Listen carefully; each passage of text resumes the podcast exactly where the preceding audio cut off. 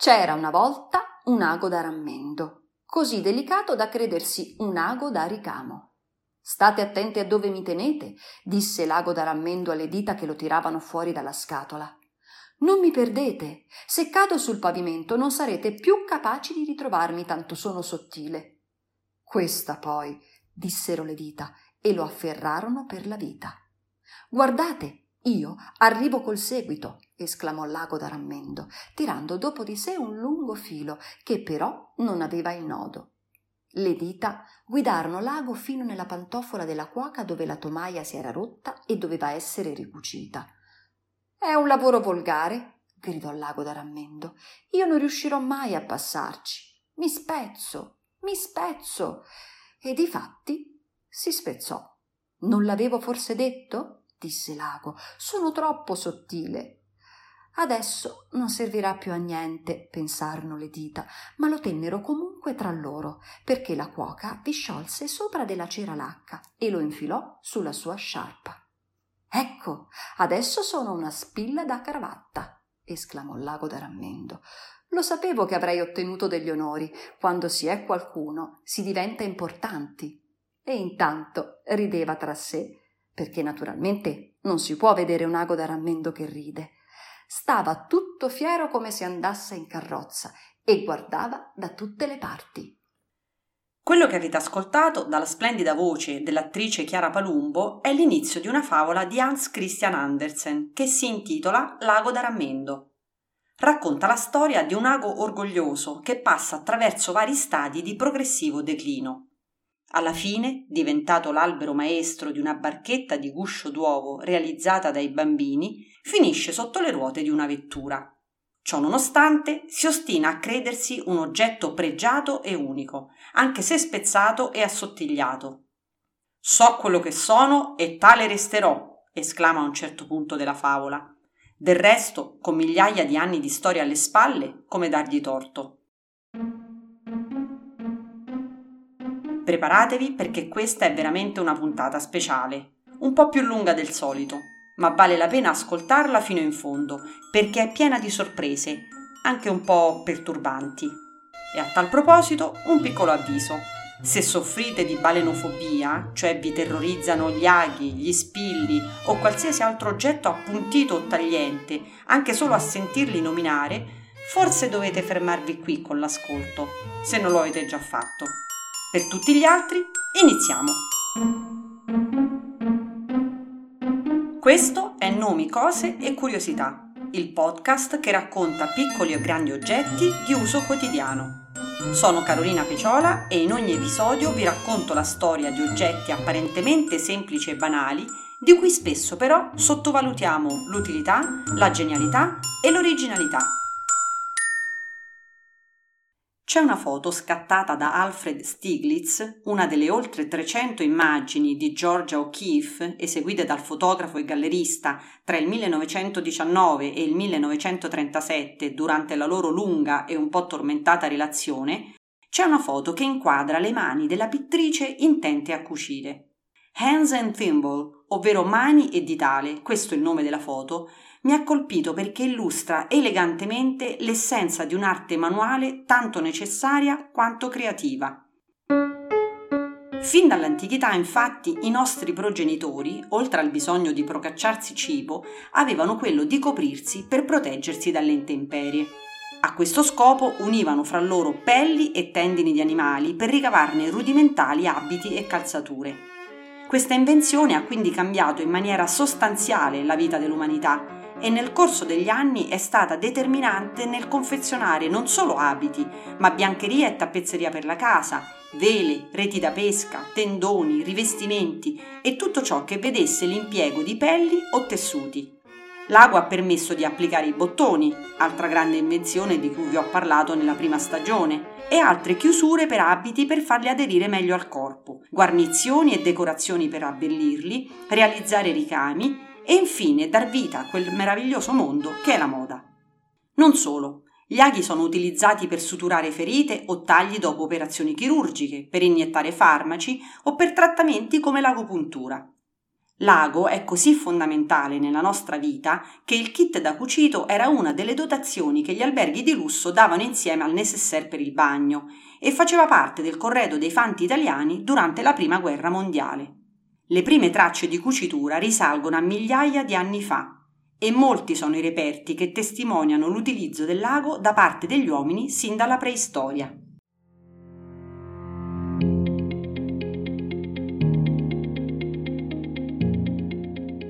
E partiamo quindi proprio dalla preistoria.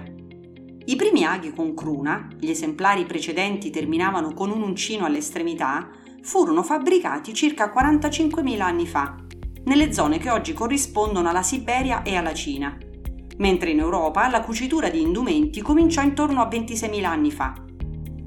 Gli studiosi ritengono che il cucito si sia sviluppato prima nell'emisfero settentrionale per via del clima più rigido che rendeva necessario coprire il corpo per tenerlo al caldo.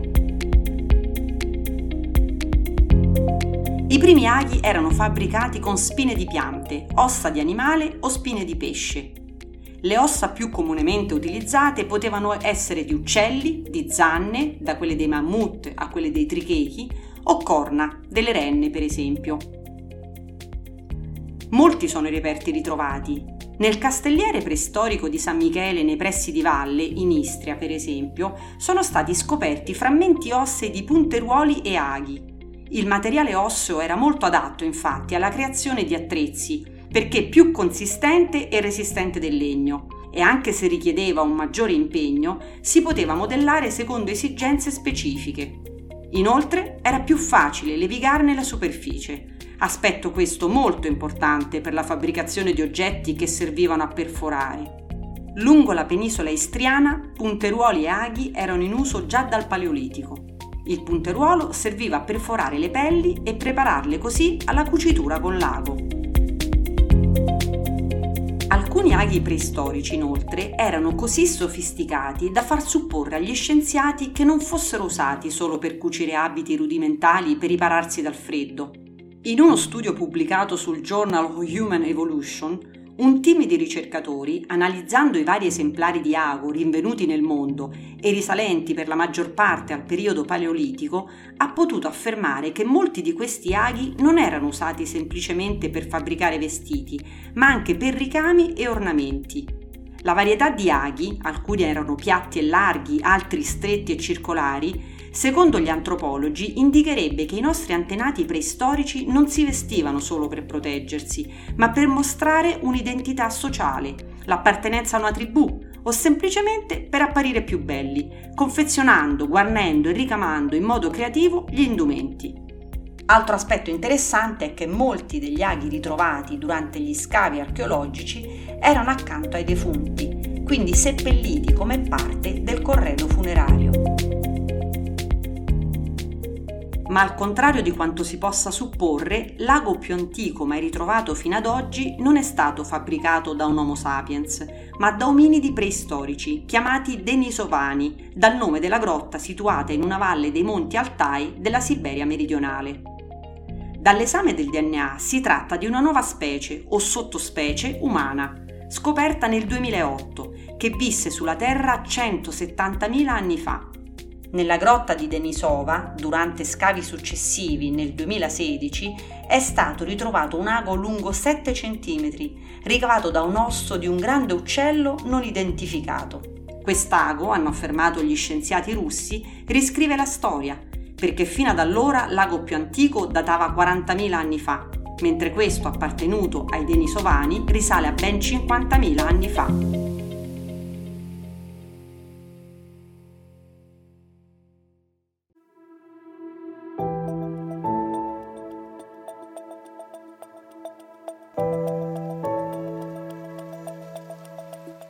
Gli aghi fatti di osso seguirono quelli in avorio, legno, rame, argento e bronzo. Ma bisogna attendere il Medioevo per arrivare ai primi aghi in acciaio, importati in Europa dagli arabi.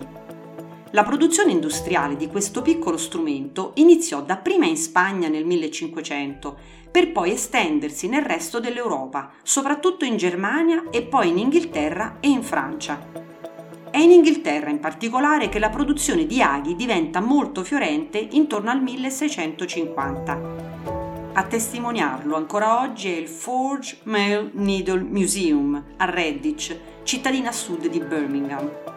In Inghilterra la fabbricazione di aghi, fino ad allora affidata ai fabbri, con scarsi risultati qualitativi, soprattutto se confrontati con gli esemplari importati dal continente, si sviluppò quando alcuni artigiani europei arrivarono nell'area di Redditch per sfuggire ai disordini politici dei loro paesi di origine. All'inizio l'attività nacque come un'industria domestica. Gli operai infatti fabbricavano gli aghi in casa, alcuni eseguendo l'intero processo produttivo, altri invece specializzandosi in una specifica fase. Solo nel 1800, per rispondere alla crescita demografica urbana e a un mercato internazionale, furono introdotti alcuni macchinari in grado di incrementare la produzione che si spostò nelle fabbriche, facendo sì che alla fine del XIX secolo il distretto industriale di Redditch avesse non solo il monopolio della produzione di aghi in Gran Bretagna, ma grazie all'impero coloniale fosse anche il centro di produzione mondiale.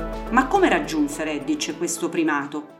Sembra che a determinare il successo dei suoi aghi fosse l'impiego della forza dell'acqua. Ecco il perché del mulino, per renderli lisci e appuntiti, quindi di qualità migliore e a un prezzo relativamente economico. Tutto questo è raccontato proprio al Forge Mill Needle Museum, il museo ospitato all'interno del mulino Fucina, inizialmente destinato alla lavorazione dell'acciaio e poi convertito intorno al 1730 alla produzione di aghi. Stando ad alcune testimonianze, in particolare a quella di Charles Dickens, di cui è noto il suo interesse per le condizioni lavorative degli operai inglesi, le fabbriche di Redditch sembra fossero un'oasi felice, almeno per gli standard dell'epoca. In particolare, in seguito a una visita nel 1852, lo scrittore inglese scrisse Coloro che lavorano nei locali di Mr. James godono di aria e luce e un ambiente allegro. Non c'è traccia di malattia nelle loro facce sveglie. Mr. James non fa lavorare i bambini sotto i 10 anni. Fra gli operai 38 sanno leggere e scrivere, 14 solo leggere e solo 3 sono analfabeti, compreso un deficiente che può far girare una ruota ma non può impararne le lettere con cui si scrive. Parole forti e forse anche un po' superficiali che non ci aspetteremmo dall'autore di David Copperfield, anche perché, in realtà, questo quadro non era roseo così come dipinto da Dickens. Un gran numero di donne e bambini era infatti impiegato nell'industria degli aghi perché potevano essere pagati meno degli uomini e licenziati più facilmente. Un censimento del 1861 ci dice che perfino bambini di 4 anni lavoravano come needlers, cioè fabbricatori di aghi. A loro era affidato in particolare il compito di rimuovere l'eccesso di metallo dopo la fase di stampaggio. Ma erano soprattutto gli orari di lavoro massacranti dalle 6 del mattino fino alle 7 della sera, dal lunedì al sabato, con brevi pause per i pasti e pochissimi giorni di ferie l'anno. L'operaio più pagato era colui che faceva la punta agli aghi.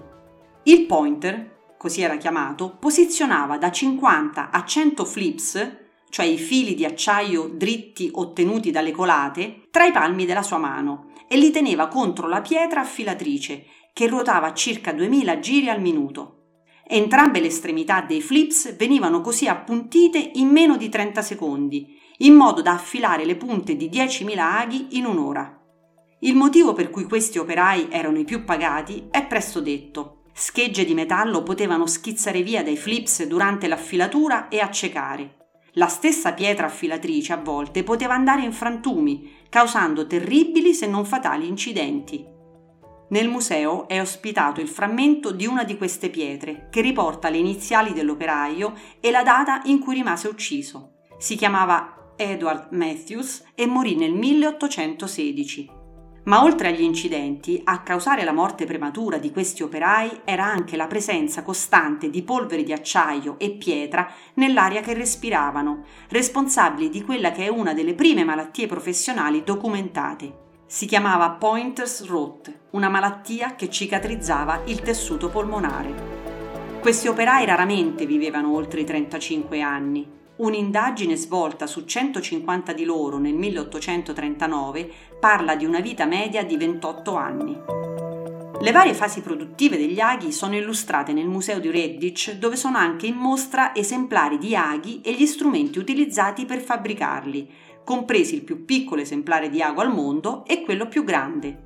Ma uno dei pezzi forti è sicuramente l'ago utilizzato per cucire alcune tessere della barriera termica della navetta spaziale Columbia.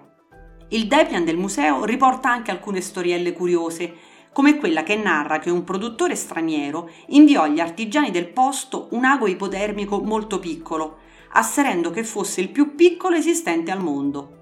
Per tutta risposta, gli artigiani di Redditch inviarono all'uomo un ago talmente piccolo che poteva stare all'interno del suo.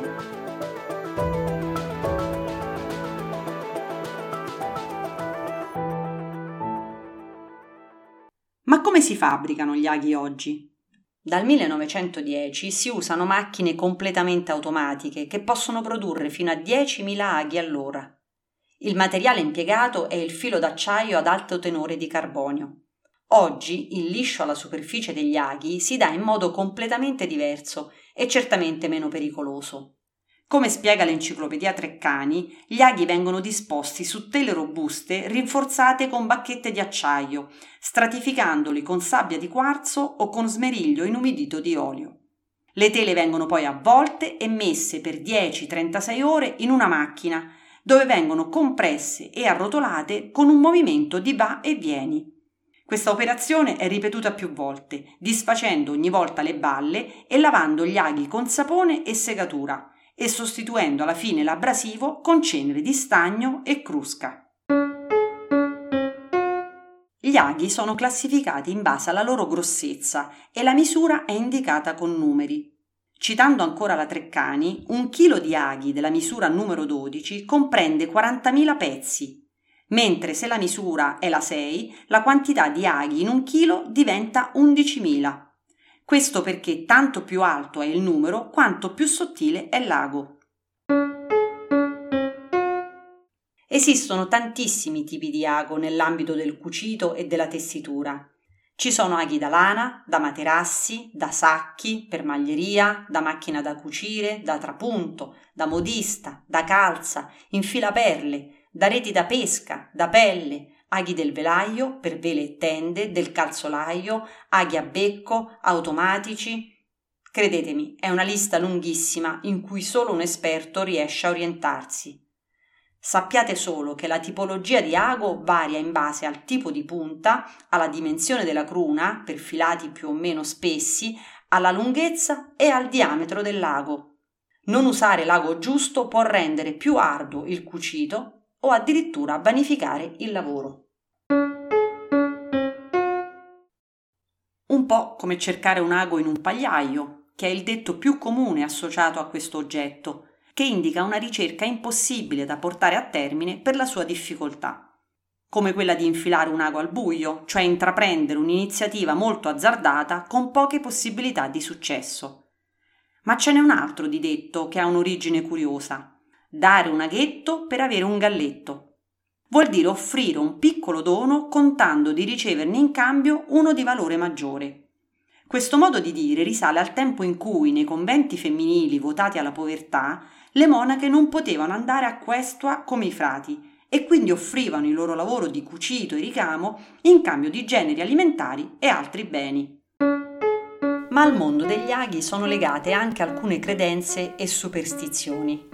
Per esempio, si dice che trovare un ago o anche uno spillo per strada sia un pessimo presagio per ciò che deve avvenire nell'immediato futuro se siete superstiziosi, quindi meglio tornare indietro e rimandare il motivo per cui eravate usciti di casa, soprattutto se nel lago è infilato del filo nero. In generale poi è meglio non regalare mai degli aghi, soprattutto a persone care, perché il legame potrebbe incrinarsi. Se invece è a voi che ne regalano, pagateli simbolicamente con una monetina. Si dice anche che per ammansire l'ago nelle vostre mani quando lo usate per la prima volta, dobbiate prima pungervi leggermente il dito. Se invece vi pungete accidentalmente durante il cucito, il significato cambia a seconda della mano e del dito feriti. La sinistra è legata alle questioni di cuore, la destra al lavoro. Il pollice porta gioia, l'indice noia, il medio l'amore, l'anulare novità e il mignolo una partenza o un cambiamento. Abbandoniamo la superstizione e torniamo alla realtà, anche se potreste dubitare di quello che sto per raccontarvi. Si tratta di due storie che vi lasceranno a bocca aperta. Le ho scoperte come al solito per caso mentre facevo le ricerche per questa puntata e devo ringraziare Ivan Censi che ne ha scritto su Vice. Ivan si definisce un esploratore del perturbante e un collezionista di curiosità e dal 2009 cura il blog Bizzarro Bazar, un punto di riferimento per gli appassionati di cose strane e macabre, tutte documentate con rigore, in cui sono rimasta immersa per ore, folgorata dalle storie incredibili che vi ho trovato.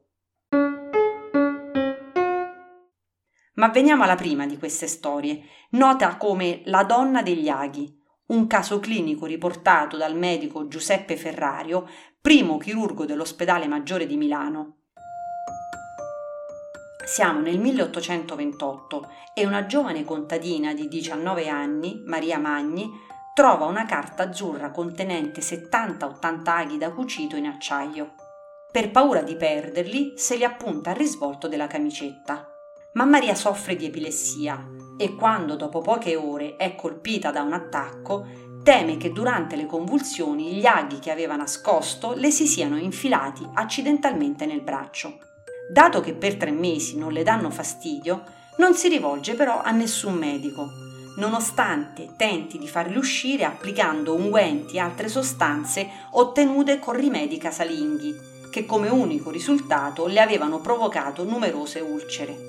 Poi però arrivano i dolori, talmente forti che la ragazza viene portata in ospedale, dove il dottor Ferrario le prova tutte per oltre un mese per far cessare gli attacchi epilettici quotidiani anche l'applicazione di oltre 160 sanguisughe sulle tempie, fino a quando scopre la storia degli aghi.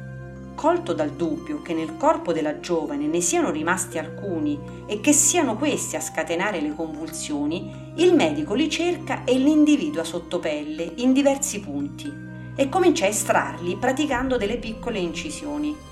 Non è affatto facile trovare gli aghi perché si spostano e Ferrario si serve perfino di una calamita per scovarli.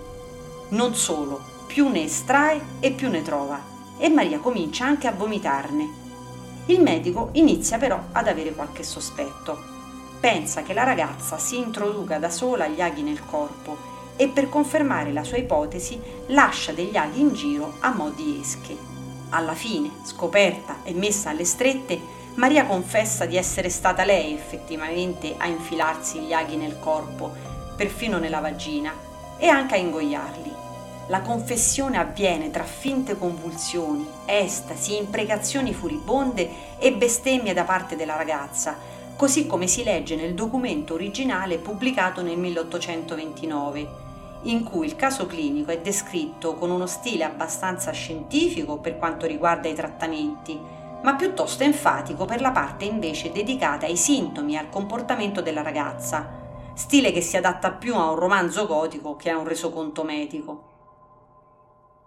Ad ogni modo, sembra che quella di infilarsi o ingerire aghi non fosse una pratica esclusiva della povera Maria, visto che Ferrario cita nell'epilogo del suo scritto altri casi simili, addirittura quello di 1500 aghi ingeriti da una ragazza, a confronto dei quali i 315 estratti dal corpo della giovane contadina italiana sono bazzecole. Se non ne avete abbastanza di storie macabre, sentite qui. Anche in questo caso devo ringraziare Ivan Censi e le sue ricerche negli archivi di anatomia patologica. Ognuno passa il tempo come preferisce, che lo hanno portato a scoprire diversi casi di aghi nel cervello, individuati casualmente attraverso radiografie di routine. Gli episodi accertati sono poco più di 40, due dei quali in Italia. La maggior parte di queste persone, vive e vegete, non presentavano sintomi neurologici. Lo so cosa vi starete chiedendo. Perché avevano questi aghi conficcati nel cervello? Al contrario di Maria, non se li erano infilati da soli. Nella maggior parte dei casi si tratta di infanticidi falliti. Ovvero a queste persone appena nate o quando erano ancora molto piccole, sono stati infilati degli aghi nell'encefalo per tentare di provocarne la morte. La pratica di sopprimere i bambini infilando aghi o altri arnesi appuntiti attraverso la fontanella, che è la parte del cranio molle e membranosa nei neonati, è nota nella letteratura medica, ma è citata anche in romanzi e testi persiani. Non è un caso quindi che i 40 episodi riportati in letteratura provengano per la maggior parte da Iran e Turchia. Gli aghi nel cervello di queste persone, ormai adulte, sono stati lasciati al loro posto perché poteva diventare pericoloso rimuoverli. L'aspetto più inquietante di questa vicenda è non solo immaginare cosa possono aver provato da grandi queste persone, scoprendo che qualcuno, forse addirittura i genitori, abbia tentato di sopprimerli dopo la nascita, ma anche realizzare, da parte degli scienziati, che le persone sopravvissute a questi tentativi di infanticidi siano probabilmente un numero esiguo in molti più casi si sospetta che l'infanticidio tramite aghi conficcati nel cervello sia purtroppo riuscito. Concludiamo questa puntata con qualcosa di più leggero e di buon auspicio. Tornando alla favola di Andersen in apertura e al povero ago spezzato che ne è il protagonista, vi segnalo che in Giappone ogni anno, l'8 febbraio da oltre quattro secoli, si celebra una festa particolare chiamata Arikuyo, dedicata proprio agli aghi rotti e vecchi. I proprietari li piantano nel tofu e nei cuscini e li decorano con cappucci colorati, per portarli poi al tempio dove vengono eseguite delle cerimonie. L'intento è quello di ringraziarli per il servizio prestato e pregare per migliorare le proprie capacità di cucire. Per i giapponesi la festa di Arikuyo, che è l'ultimo giorno delle feste di Capodanno, è un modo anche per allontanare preoccupazioni e dispiaceri che si trasferirebbero appunto negli aghi durante le lunghe ore di cucito. Del resto, l'atto del cucire ha spesso rappresentato nei miti e nelle fiabe un processo lungo e infaticabile che conduce alla redenzione, che rammenda il tessuto lacerato dell'anima. Tutti pronti quindi a lavorare con ago e filo per ritrovare un po' di serenità.